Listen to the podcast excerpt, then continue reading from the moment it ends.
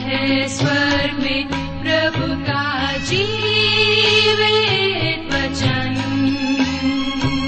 सृष्टि निर्माता भी है यही वचन।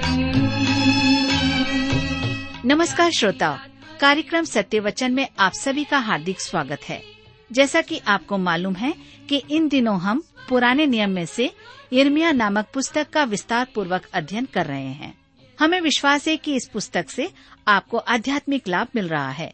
तो आइए, आज के इस बाइबल अध्ययन में हम सम्मिलित हों, लेकिन इससे पहले मन की तैयारी के लिए सुनते हैं एक मधुर संगीत रचना। आज गुनाह के सबब से दिल मेरा नाशाद है।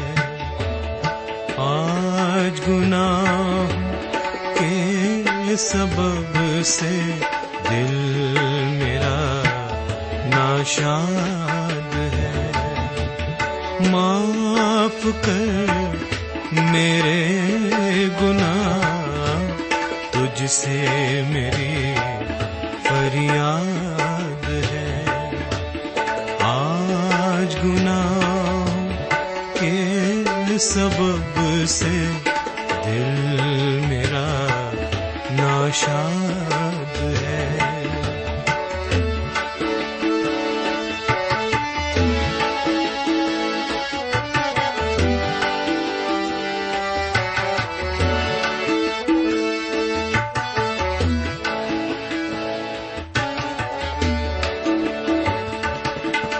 दोस्तों का साथ है है गुनाह की ज़िंदगी।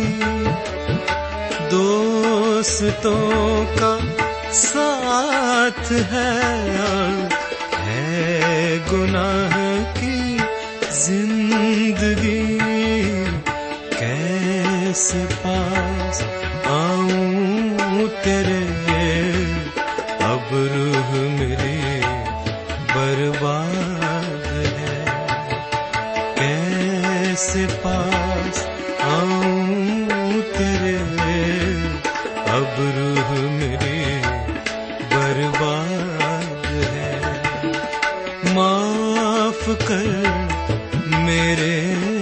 गुनाह तुझसे मेरी फरियाद आज गुनाह के सबब से दिल मेरा नाशाद है। प्रिय मित्र प्रभुष्य के पवित्र और सामर्थ्य नाम में आप सबको मेरा नमस्कार। मैं आप सभी श्रोता मित्रों का इस कार्यक्रम में स्वागत करता हूँ। और अपने उन सभी नए मित्रों का भी जो पहली बार हमारे इस कार्यक्रम को सुन रहे हैं। मैं आपको बताना चाहता हूँ कि हम सब इन दिनों में बाइबल में से यरमिया नामक पुस्तक से अध्ययन कर रहे हैं और आज हम अपने अध्ययन को अध्याय सात से आरंभ करेंगे। लेकिन इससे पहले कि हम अपने अध्ययन में आगे बढ़ें, आइए हम सब प्रार्थना करें और आज के अध्ययन के लिए परमेश्वर से सहायता मांगे। हमारे प्रेमी और दयालु पिता परमेश्वर, हम आपको धन्यवाद देते हैं। आज के सुंदर अवसर के लिए, जिसे आपने हम सबके जीवन में दिया है, हमारी प्रार्थना है कि आप हमारे प्रत्येक श्रोता भाई बहनों को अपनी बुद्धि, ज्ञान और समझ प्रदान कीजिए। उनके जीवन के हर एक प्रकार की बुराइयों से, व्यर्थ की बातों से, शैतान के हर एक छल प्रपंच से आप उनकी रक्षा करें। आज के वचन से आप बोले और बातचीत कीजिए। धन्यवाद के साथ प्रार्थना यीशु के नाम से मांगते हैं। आमीन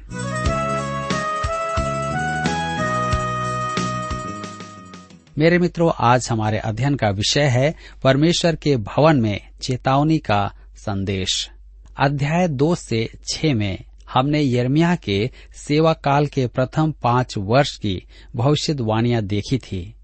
बीस वर्षीय युवक द्वारा ऐसी कठोर भविष्यवाणियाँ जिनमें उसने अपने लोगों को दोषी ठहराकर परमेश्वर के दंड की घोषणा की थी। अब अध्याय सात से दस में व्यक्त भविष्यवाणियाँ उस समय के बात की हैं, जिस समय योशियाह द्वारा शोधन के आदेशानुसार परमेश्वर के मंदिर के शोधन में मूसा की व्यवस्था पाई गई थी। योशिया को अपनी प्रजा की बहुत ही चिंता थी, जो एक राजा था। इससे प्रकट होता है कि युवावस्था में ही उसका व्यक्तिगत संबंध परमेश्वर के साथ था। योशियाह और यर्मियाह एक ही आयु वर्ग में के थे और दोनों के मन में परमेश्वर के लिए एक प्रकार की जलन थी। वे शायद अच्छे मित्र भी थे। महायाजक हिलकियाह जो यर्मियाह का पिता था, उसे मूसा की व्यवस्था की प्रति वहाँ मिली थी। मंदिर को साफ़ करते समय मंदिर साफ़ करके उसका पुनरुद्धार किया गया और आराधना आरंभ की गई, जो एक महान कार्य था। अब यर्मिया मंदिर में खड़ा होकर भविष्यवाणी करता है। अध्याय सात का आरंभ ऐसा ही है। तो आइए आप मेरे साथ यर्मिया की पुस्तक सात अध्याय उसके एक और दो पद को निकाल लीजिए। जहाँ पर इस प्रकार से लिखा है जो वचन यहवा की ओर से यर्मिया के पास पहुँचा, वह यह है। यहवा के भवन के फाटक में खड़ा हो और यह वचन प्रचार कर और कह, हे सब यहूदियों, तुम जो यहवा को दंडवत करने के लिए इन फाटकों में प्रवेश करते हो, यहवा का वचन सुनो। यहवा के भवन के फाटक में खड़ा हो। कुछ लोगों का कहना है कि यह भविष्यवाणी वैसी ही है जैसे यरमिया अध्याय 26 में है। भविष्यवाणी तो वैसी ही है, परंतु वह भविष्यवाणी आप देखेंगे कि वहाँ वह यहवा के भवन के आँगन में खड़ा है और यहाँ वह भवन के फाटक में खड़ा है और वह भविष्यवाणी दूसरे राजा के राज्य काल में है, परंतु संदेश लगभग एक सा ही है। यर्मिया का दृष्टिकोण बदला नहीं था। मेरे मित्रों, मंदिर के पुनरुद्वार के बाद और व्यवस्था की पुस्तक के मिल जाने के बाद, अर्थात मिल जाने के कारण आराधक बड़ी संख्या में मंदिर आ रहे थे। मंदिर आना तो उनके लिए आम अभ्यास था। वे परमेश्वर के पास लौट आने की भी चर्चा करते थे। युवा यर्मिया उनकी बातें सुनता था और उसने यह संदेश दिया अपनी चाल और काम सुधारो। यर्मिया की पुस्तक सात अध्याय के तीन पद में लिखा है, सेनाओं का यहवा जो इसराइल का परमेश्वर है, यूँ कहता है अपनी अपनी चाल और काम सुधारो। तब मैं तुमको इस स्थान में बसे रहने दूँगा। मेरे मित्रों, इससे स्पष्ट होता है कि उन्होंने मंदिर में आना आरंभ तो कर दिया था, परंतु उनके जीवन आचरण में परिवर्तन नहीं आया था। उनका जीवन वैसा ही था जैसा वे पहले मूर्ति पूजा के समय में रखते थे। यह परिवर्तन केवल बाहरी दिखावा था। उनके व्यवहार में अधिक सच्चाई आएगी, परंतु इस समय केवल एक बाहरी दिखावा ही था। अब हम उनका स्वभाव देखेंगे, जिसके कारण यरमिया परेशान था। यरमिया की पुस्तक सात अध्याय, उसके चार पद में लिखा है तुम लोग यह कहकर झूठी बातों पर भरोसा मत रखो। यही यहवा का मंदिर है, यही यहवा का मंदिर, यहवा का मंदिर है। आप कल्पना कर सकते हैं कि मंदिर को देखकर उनके मन में कैसी सद्भावना उत्पन्न हो रही होगी। ओह, मंदिर को देखो, क्या यह सुंदर नहीं है? उन्होंने वास्तव में बड़ा अच्छा पुनरुद्वार किया है। यह तो पहले जैसा ही दिख रहा है। अतः आप देखते हैं कि मंदिर के लिए तो वे उत्साह से भर गए थे, परंतु उनका मन परमेश्वर में नहीं था। यर्मिया ने यह देखा और कहा, तुम लोग यह कहकर झूठी बातों पर भरोसा मत रखो। यही यहवा का मंदिर है। तुम ऐसा सोचते हो कि मंदिर में प्रवेश करना संसार की सबसे बड़ी उपलब्धि है। यदि आप दूसरे इतिहास की पुस्तक अध्याय चौतीस पैंतीस को पढ़ेंगे तो आपको इतिहास की घटनाएँ समझने में आसानी होगी। जो हुआ, वह वास्तव में बहुत अच्छा था। हिलकिया ने व्यवस्था की पुस्तक शापान को दे दी और उसने राजा को पढ़कर सुनाई। राजा ने यहूदा और यरूशलेम के सब धर्म वृद्धों को बुलवाया और सबके सामने व्यवस्था को पढ़ा और उन्होंने परमेश्वर के सम्मुख आज्ञा पालन की, वाचा बांधी और फसह मनाया। दूसरे इतिहास की पुस्तक 35 अध्याय उसके 18 और 19 पद में, इस फसह के बराबर शमुएल नबी के दिनों में इसराइल में कोई फसह मनाया न गया था। और न इसराइल के किसी राजा ने ऐसा मनाया, जैसा यशियाह और याजकों, लेवियों और जितने यहूदी और इसराइली उपस्थित थे, उन्होंने और यरूशलेम के निवासियों ने मनाया। यह फसा यशियाह के राज्य के अठारहवें वर्ष में मनाया गया। उन्होंने बलियों और पर्वों द्वारा मंदिर की आराधना का आरंभ किया। यह बहुत ही अच्छा और महान कार्य था। अब समस्या क्या थी? समस्या यह थी कि उनका आचरण नहीं बदला था। उनका जीवन पहले जैसा ही था। अतः वह दस आज्ञाओं का नहीं, निर्गमन की पुस्तक 21 से 23 अध्याय के निर्देशों का संदर्भ दे रहा है, जो उनके दैनिक जीवन और एक दूसरे के साथ संबंधों के विषय में थे। यर्मिया की पुस्तक सात अध्याय, उसके नौ और दस पद में इस प्रकार से लिखा है तुम जो चोरी, हत्या और व्यविचार करते, झूठी शपथ खाते, बाल देवता के लिए धूप जलाते और दूसरे देवताओं के पीछे जिन्हें तुम पहले नहीं जानते थे, चलते हो। तो क्या यह उचित है कि तुम इस भवन में आओ जो मेरा कहलाता है और मेरे सामने खड़े होकर यह कहो, हम छूट गए हैं कि ये सब घृणित काम करें। वे मंदिर की चर्चा तो करते थे। परंतु बाल की पूजा अब भी करते थे। उनका सोचना यह है कि मंदिर तो खुल गया है और विश्राम दिवस पर वे आराधना भी करते हैं। इसलिए परमेश्वर उनकी रक्षा करेगा। यह सच है कि परमेश्वर अपने सच्चे भक्तों की रक्षा करता है, परंतु यह तथ्य उन पर लागू नहीं होता था। मंदिर के पुनरुद्वार के लिए बहुत पैसों की आवश्यकता पड़ी थी और उन लोगों ने दिल खोलकर दान दिया था। अतः वे सोचते थे कि परमेश्वर से आशीषें पाने के लिए यही बहुत है। मैं हमारे आज के समय के लिए यर्मिया से अधिक प्रासंगिक पुस्तक अन्य कोई नहीं देखता हूँ। मैंने जब अपनी बाइबल अध्ययन कक्षाएँ आरंभ की थी, तब कहा जाता था कि साप्ताहिक सभाओं में संपूर्ण देश में हमारी संख्या सबसे अधिक है। उस समय आराधना में भी दो गुना और तीन गुना उपस्थिति बढ़ गई थी। उसी समय मेरे एक जानकार पास्टर ने नया आराधनालय बनवाया और उसकी आराधना में दो हज़ार आराधक आते थे। परंतु उसने कहा, समस्या यह है कि नए आराधनालय में नए लोग नहीं आ रहे हैं। हमारे सदस्यों को ही नया जीवन पाना था, परंतु ऐसा नहीं हो रहा था। उन्होंने संख्या में वृद्धि को आत्मिक विकास समझा। यर्मिया भी यही कह रहा है।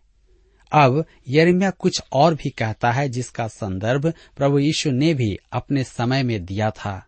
यर्मिया की पुस्तक सात अध्याय, उसकी ग्यारह पद में लिखा है, क्या यह भवन जो मेरा कहलाता है, तुम्हारी दृष्टि में डाकुओं की गुफा हो गया है। मैंने स्वयं यह देखा है। यह की यही वाणी है। सदियों बाद जब प्रभु ने मंदिर का शोधन किया, तब यही कहा था यर्मिया मंदिर को डाकुओं की गुफा कहता है, क्योंकि वे पूरे सप्ताह अपने भाइयों को लूटते थे और फिर बड़ी श्रद्धा से आराधना के लिए आते थे। उनके व्यापार में परिवर्तन नहीं आया था और एक दूसरे के साथ उनका व्यवहार भी नहीं बदला था। मेरे मित्रों, आज भी लोग यही सोचते हैं कि धार्मिक सभाओं और गतिविधियों में कोई अनमोल बात है। इसका मुझ पर प्रभाव नहीं पड़ता है, क्योंकि मैं संस्था के साथ काम करने वाला व्यक्ति नहीं हूँ। मुझे संस्थाओं और सभागमों में कभी रुचि नहीं रही है। कुछ लोगों को यह बहुत पसंद है। समस्या यह है कि मनुष्य प्राय जोश को आत्मा का विचरण समझता है। अब यदि मैं कहूँ कि यह जागृति नहीं है तो मैं भी यर्मिया के समान जन्मान्य नहीं रहूँगा। जब तक मन का परिवर्तन न हो, जीवन न बदल जाए, सच्ची जागृति नहीं आएगी। मैं आपको बताना चाहता हूँ कि इंग्लैंड में वेस्ली के प्रचार के कारण जीवन परिवर्तन हुए। शराब का व्यवसाय लगभग समाप्त हो गया था। फैक्ट्रियों में बदलाव आया। बाल श्रम का कानून बनाया गया। उसका प्रचार आत्मिक अभियान था, जिसके कारण मनुष्य का जीवन बदल गया था। मैं भी ऐसा ही आत्मिक अभियान देखना चाहता हूँ, जो झुग्गी झोपड़ी में पहुँचे, वहाँ सच्चा उत्थान दिखाई दे। इसके लिए हमें सत्यनिष्ठ अभियान की आवश्यकता है। लोगों के मन को बदलने की आवश्यकता है। लोगों को प्रभु के पास आने की आवश्यकता है। यर्मिया का यह संदेश था, मंदिर के फाटक में खड़े होकर प्रचार करने के कारण वह कैसा प्रसिद्ध व्यक्ति होगा। मैं कल्पना कर सकता हूँ कि एक अकेला मनुष्य वहाँ खड़ा होकर संदेश सुना रहा है, और उसके संदेश से उसका अपना मन दुखी है, परंतु वह निष्ठा पूर्वक प्रचार करता है और कुछ जागृति अवश्य आती है। मेरे प्रियो, आइए अब हम आगे देखेंगे इसराइलियों के जीवन में मूर्ति पूजा का दंड। यरमिया सात अध्याय उसके सोलह पद में लिखा है, इस प्रजा के लिए तू प्रार्थना मत कर, न इन लोगों के लिए ऊँचे स्वर में पुकार, न मुझसे विनती कर, क्योंकि मैं तेरी नहीं सुनूँगा। परमेश्वर कहता है इर्मिया इनके लिए प्रार्थना मत कर, जब तक कि वे मेरी ओर न फिरें। यह एक भयावह पद है। परमेश्वर कहता है कि उनके लिए प्रार्थना करना व्यर्थ है। वे परमेश्वर से बहुत दूर हो गए थे। जब तक वे परमेश्वर की ओर न फिरे, उनके लिए कोई भी आशा नहीं है। मेरे विचार में ऐसा समय आता है जब हमें किसी के लिए प्रार्थना नहीं करना है कि परमेश्वर उन्हें आशीष दे। मैं एक दिन अस्पताल में किसी के लिए प्रार्थना करने के लिए गया। वहाँ एक और भी रोगी ने मुझसे प्रार्थना करने को कहा। मैंने उससे पूछा कि क्या वह मसीह में विश्वास करता है? उसने कहा कि वह परमेश्वर में विश्वास करता है। मैंने उससे कहा कि इससे वह मसीह विश्वासी नहीं होता है। मैंने उसे सुसमाचार सुनाया और उससे प्रभु यीशु में विश्वास करने को कहा। उसने कहा, वह ऐसा नहीं कर पाएगा, परंतु वह चाहता था कि मैं उसके लिए प्रार्थना करूँ। मैंने कहा भाई, मैं आपके लिए प्रार्थना तो करूँगा, परंतु जैसे आप चाहते हैं, वैसे नहीं। आप चाहते हैं कि मैं आपकी चंगाई और आशीषों के लिए प्रार्थना करूँ, परंतु मैं प्रार्थना करूँगा कि आप उद्धार पाएँ। मैं आपके लिए यही प्रार्थना कर सकता हूँ। मेरे विचार में, हम लोगों के लिए प्रार्थना करते हैं कि वे आशीष पाएँ, परंतु उनके उद्धार के लिए हम प्रार्थना नहीं करते हैं। परमेश्वर यर्मिया से यही कहता है, मंदिर में खड़ा होकर यह प्रार्थना मत कर कि वे बंधुआई में न जाएँ। प्रार्थना कर कि वे मन फिराकर मेरे पास आ जाएँ। तू उन्हें मेरा संदेश सुना रहा है, अतः यह करना महत्वपूर्ण है यही व्यवहारिक तथ्य है परमेश्वर आपकी रविवारी आराधना में इतनी रुचि नहीं रखता जितनी कि वह आपके सोमवार के व्यवहार में रखता है किसी के विश्वास की सच्चाई को जानने के लिए उसे रविवार को देखें और सोमवार को उसे काम पर देखें। जी हाँ हमारा व्यवहारिक जीवन परमेश्वर से कितना अलग होता है। और परमेश्वर चाहता है कि हम जो रविवार को होते हैं, वही सोमवार को भी रहें।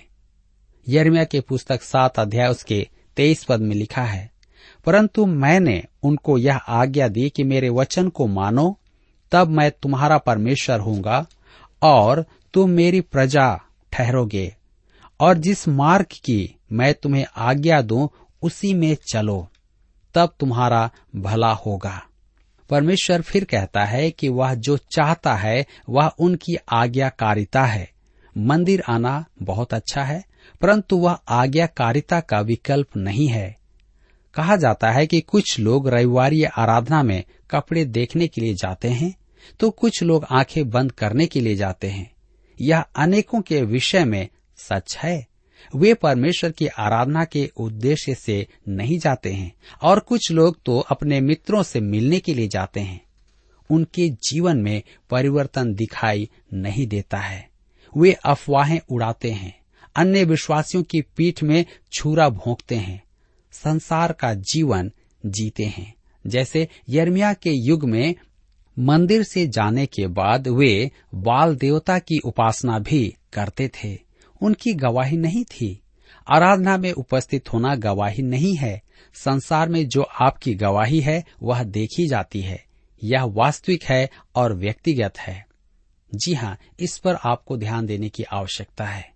यर्मिया की पुस्तक सात अध्याय, उसके छब्बीस और सत्ताईस पद में हम पढ़ते हैं। लिखा हुआ है, परंतु उन्होंने मेरी नहीं सुनी। न अपना कान लगाया। उन्होंने हट किया और अपने पुरखाओं से बढ़कर बुराइयाँ की हैं। तू सब बातें उनसे कहेगा, पर वे तेरी न सुनेंगे। तू उनको बुलाएगा, पर वे न बोलेंगे। यर्मिया के पास ऐसे मनुष्य नहीं थे जो आगे आकर परमेश्वर के लिए खड़े हों। वे उसके संदेश पर ध्यान नहीं देते थे, परंतु उसका उत्तरदायित्व था कि वह संदेश सुनाए। चाहे वे प्रतिक्रिया दिखाएँ या न दिखाएँ। चेहरे गिनना और हमारे उपदेश की प्रशंसा सुनना महत्वपूर्ण नहीं है। महत्वपूर्ण बात तो यह है कि हम परमेश्वर को लेखा देंगे। परमेश्वर का वचन निष्ठा पूर्वक सुनाएँ और उसे अपने जीवन से प्रकट करें। यर्मिया की पुस्तक सात अध्याय उसके उन्तीस पद में लिखा है, अपने बाल मुंडाकर फेंक दे। मुंडे टीलों पर चढ़कर विलाप का गीत गा। क्योंकि यहवा ने इस समय के निवासियों पर क्रोध किया और उन्हें निकम्मा जानकर त्याग दिया है। परमेश्वर उन्हें क्रोध की संतान कहता है। यरूशलेम दंड पाएगा। तब आगे हम पढ़ते हैं यरमिया सात उसके इकतीस पद में। और उन्होंने हिंडोम वंशियों की तराई में तोपेत नामक ऊँचे स्थान बनाकर अपने बेटे बेटियों को आग में जलाया है, जिसकी आज्ञा मैंने कभी नहीं दी, और न मेरे मन में वह कभी आया। मेरे प्रियो, ध्यान दीजिए, तोपेत हिनोम की तराई का एक ऊँचा स्थान था, जहाँ वे मोलेक देवता की धातु की जलती हुई भुजाओं में शिशुओं को भी बलि चढ़ाते थे। किसी ने दुष्टता से मन नहीं फिराया। मेरे मित्रों, यहाँ पर अध्याय सात समाप्त होता है। अध्याय आठ भी मंदिर के फाटक पर यर्मिया का संदेश है। यर्मिया की पुस्तक आठ अध्याय उसके नौ पद में लिखा है, बुद्धिमान लज्जित हो गए, वे विस्मित हुए और पकड़े गए। देखो, उन्होंने यहवा के वचन को निकम्मा जाना है, उनमें बुद्धि कहाँ रही? उन सबसे बड़ा पाप यह है कि वे परमेश्वर के वचन को तुच्छ जान रहे थे।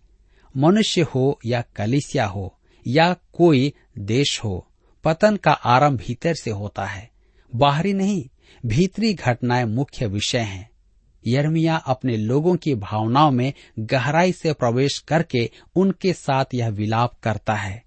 यर्मिया की पुस्तक आठ अध्याय, उसके बीस से बाईस पद में लिखा है, कटनी का समय बीत गया, फल तोड़ने की ऋतु भी समाप्त हो गई और हमारा उद्धार नहीं हुआ। अपने लोगों के दुख से मैं भी दुखित हुआ। मैं शोक का पहरावा पहने अति अचंभे में डूबा हूँ। क्या गिला देश में कुछ बलसान की औषधि नहीं? क्या उसमें कोई वैध नहीं? यदि है तो मेरे लोगों के घाव क्यों चंगे नहीं हुए? परमेश्वर ने उनके पुनः स्थापना की व्यवस्था की थी, परंतु उन्होंने उपचार से मुँह मोड़ लिया। यर्मिया परमेश्वर के दुखी मन का वर्णन करता है। मेरे प्रियो, अध्याय नौ में भी यर्मिया के हार्दिक दुख की अभिव्यक्ति से आरंभ होता है, क्योंकि वे परमेश्वर के दयामय चिंता को अनदेखा करते हैं। जैसा कि आज हम भी परमेश्वर की उस दया को अनदेखा करते हैं, उसकी ओर आने के बजाय हम पाप पर पाप करते जाते हैं, जैसा कि यहाँ इसराइली कर रहे हैं। आइए हम पढ़ें यर्मिया की पुस्तक नौ अध्याय, उसका एक पद। भला होता कि मेरा सिर जल ही जल और मेरी आँखें आंसुओं का सोता होती, कि मैं रात दिन अपने मारे हुए लोगों के लिए रोता रहता। मेरे मित्रों, संदेश सुनाकर यर्मिया की दशा ऐसी हो गई थी। उसने संदेश कैसे सुनाया? क्या वह ऐसा कठोर मनुष्य था कि किसी की आलोचना करके उन पर अधिकार जताए? जी नहीं। वह वहाँ खड़ा होकर आँसू बहाते हुए संदेश दे रहा था। उसके संदेश ने उसका ही दिल दुखी कर दिया था। कई सदियों बाद इसराइल के निवासियों ने यीशु को यरूशलेम पर रोते हुए देखा, जब उसके पास उस नगर को सुनाने के लिए एक कठोर संदेश दिया था। और उसे यर्मिया का स्मरण हुआ, जो एक रोता हुआ भविष्य वक्ता था। कुछ लोग तो कहते ही थे कि वह यर्मिया था, जो एक बार फिर उनके पास आ गया है। यर्मिया की पुस्तक नौ अध्याय के दो पद में लिखा है, भला होता कि मुझे जंगल में बटोहियों का कोई टिकाव मिलता कि मैं अपने लोगों को छोड़कर वहीं चला जाता, क्योंकि वे सब व्यविचारी हैं। वे विश्वासघातियों का समाज हैं। मेरे प्रियो, वह तो जंगल में चला जाना चाहता था कि उसे अपने लोगों के पाप देखने न पड़े, जिनके कारण उस देश का सर्वनाश होने वाला था। मेरे प्रियो, आज आपका जीवन किस प्रकार का है? क्या आपके जीवन को देखकर भी आज कोई रो रहा है? क्या आप अपने जीवन को देख करके संतुष्ट हैं? क्या आप इस बात को नहीं समझ रहे हैं कि आप एक पापी मनुष्य हैं? आपको इससे छुटकारे की आवश्यकता है? यदि आज आप भी मन नहीं फिरा रहे हैं, अपने कामों से पछतावा नहीं कर रहे हैं तो निश्चय जानिए कि आपके जीवन में भी वही विपत्ति आएगी। इससे पहले कि कठिन समय आए, आइए हम प्रभु यीशु के पास आ जाएँ। कहें, प्रभु, आप मेरे पापों को क्षमा करें। मैं इसराइलियों की तरह यहूदा के वासियों की तरह जीवन जीना नहीं चाहता हूँ। मैं जीवन जीना नहीं चाहती हूँ। आप मेरी सहायता करें। जी हाँ जब आप इस प्रकार से अपने पापों का पश्चाताप करते हैं तो निश्चय ही परमेश्वर आपके पापों को क्षमा कर आपके जीवन में शांति प्रदान करेंगे। मेरे प्रियो, आपके लिए कोई है जो इंतज़ार कर रहा है। यहाँ पर आज हमारे अध्ययन का समय समाप्त होता है। मुझे आशा है कि आपने आज के अध्ययन के द्वारा अवश्य ही आत्मिक लाभ प्राप्त किया है। प्रभु आप सबको आशीष दे।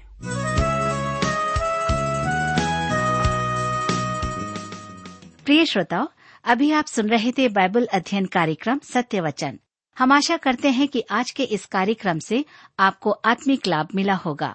यदि आप परमेश्वर के बारे में और अधिक जानना चाहते हैं तो हमारे पास नया नियम एवं पवित्र शास्त्र बाइबल उपलब्ध है। इन्हें प्राप्त करने के लिए आप हमें इस पते पर लिख सकते हैं। कार्यक्रम Satya Vachan T W R post box number चार तीन एक शून्य, नई दिल्ली, एक एक शून्य शून्य एक नौ। पता एक बार फिर सुन लीजिए।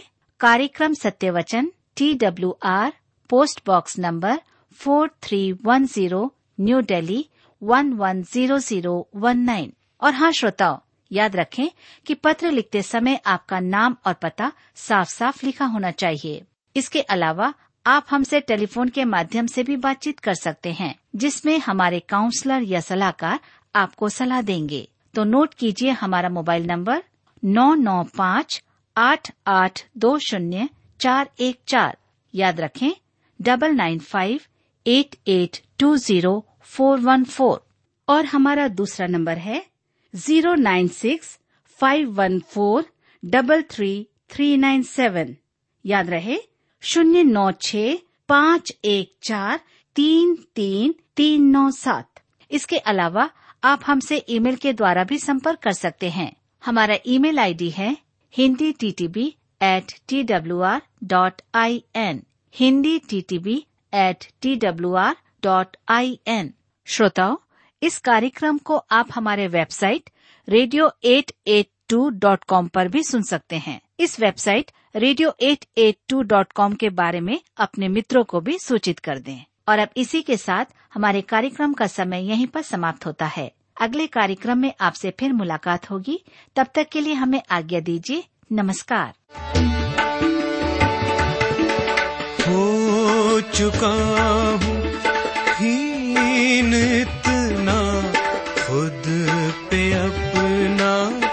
बस नहीं हो चुका हूँ हीन इतना खुद पे अपना बस नहीं। शैतान की बातों से ही